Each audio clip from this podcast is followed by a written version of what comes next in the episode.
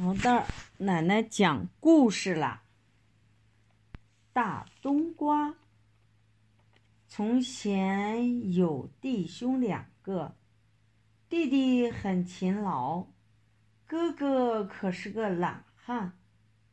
有一天，哥哥闹着要分家，他们家一共有三亩地，哥哥占了两亩半。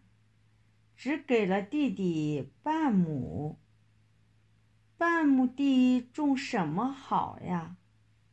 弟弟想，我种瓜吧。南瓜、冬瓜，煮了都可，都能当饭吃。他就在半亩地上全种了瓜。夏天来了。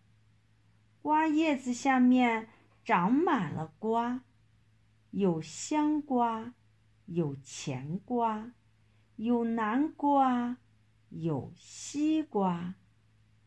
一个冬瓜长得真大，像一间小屋子那么大。弟弟就白天黑夜守在瓜地里。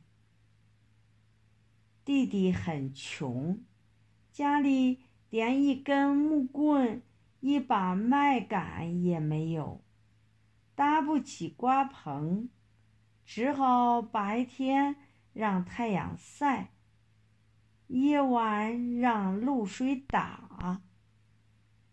有一天，忽然刮起大风，下起大雨来了，弟弟。没地方躲，就在那个大冬瓜上挖了个洞，爬到大冬瓜的肚子里去，再把挖下来的那块冬瓜搭上。这可好，风刮不着，雨下不着。半夜里，风停了。雨也停了，弟弟在大冬瓜的肚子里，正想睡一觉呢。忽然，瓜地里响起踢踢擦擦的声音。他从缝缝里往外一瞧，不倒不得了，豺狼虎豹全来了。老虎说：“抬着走，抬着走。”一会儿，大冬瓜就给搬动了。弟弟在大冬瓜里摇晃了一阵子，忽然听见老虎说：“放下吧！”咚的一声，大冬瓜就给搁在地上。这是个什么地方呀？弟弟从缝缝里往外一瞧，原来是个大庙，里面还有大菩萨呢。这时候，老虎又说话了：“大家快去捡柴火来烧瓜吃。”这个冬瓜很大，大家得多捡点儿柴火回来。狼、狮子、狐狸、猴子，呼隆呼隆的都去捡柴火了。老虎等呀等呀，等了很长时间，不见狼、狮子。狐狸、猴子回来，心里一急，就跑出大庙去找他们了。弟弟看见老虎也走了，赶快从大冬瓜里爬出来，跑到一个菩萨的背后躲着。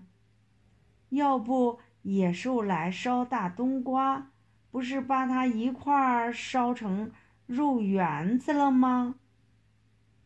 过了了一会儿，野兽背着柴火回来了。